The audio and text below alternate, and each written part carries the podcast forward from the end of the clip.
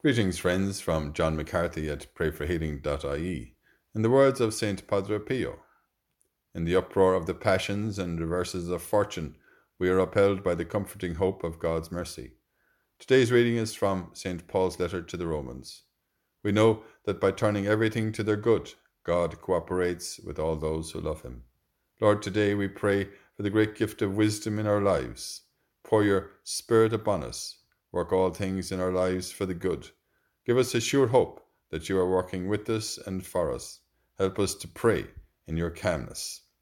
Break the snares and traps of any harmful intention against us. Help us to persevere and remain in the joy of your presence, and bring healing to any sickness in us and our household. And again from the letter to the Romans, we know that by turning everything to the good, God cooperates with all those who love him.